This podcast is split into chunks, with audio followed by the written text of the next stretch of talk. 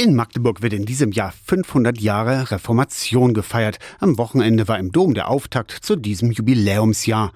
Sieben Jahre nach Martin Luthers Thesenanschlag war Magdeburg die erste bedeutende Großstadt, die protestantisch wurde. Der Auslöser ein singender Handwerker soll neue Kirchenlieder in Magdeburg populär gemacht haben. Das sogenannte Acht-Liederbuch war damals gerade ganz neu erschienen, sagt Magdeburgs Superintendent Stefan Höhnen. Ein Gewandschneidergeselle und der hatte dieses Liederbuch vermutlich, dieses Acht-Liederbuch. Das war damals noch nicht erwünscht, gab ein bisschen Tumult. Er ist auch in einen Kerker geworfen worden. Und in diesem Tumult wurde dann gesagt, wir müssen das bisschen schlichten und dann ist Luther gerufen worden. Am 26. Juni 1524 schließlich war Luther in Magdeburg, hat in der wohl vollkommen überfüllten Johanneskirche gepredigt und hat die Bürgerschaft offensichtlich überzeugt von seinen Ideen. Es war wirklich eine Bewegung in der Stadt von den Bürgerinnen und Bürgern.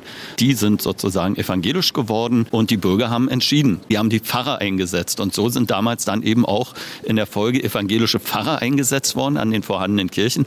Noch nicht am Dom, das kam erst 40 Jahre später. Der Dom, die Klöster, auch St. Sebastian, St. Nikolai und St. Gangolfi blieben vorerst beim traditionellen Glauben. Die evangelische Kirche in Magdeburg feiert das 500-jährige Jubiläum der Reformation in diesem Jahr unter anderem mit einem eigens komponierten Magdeburg-Oratorium.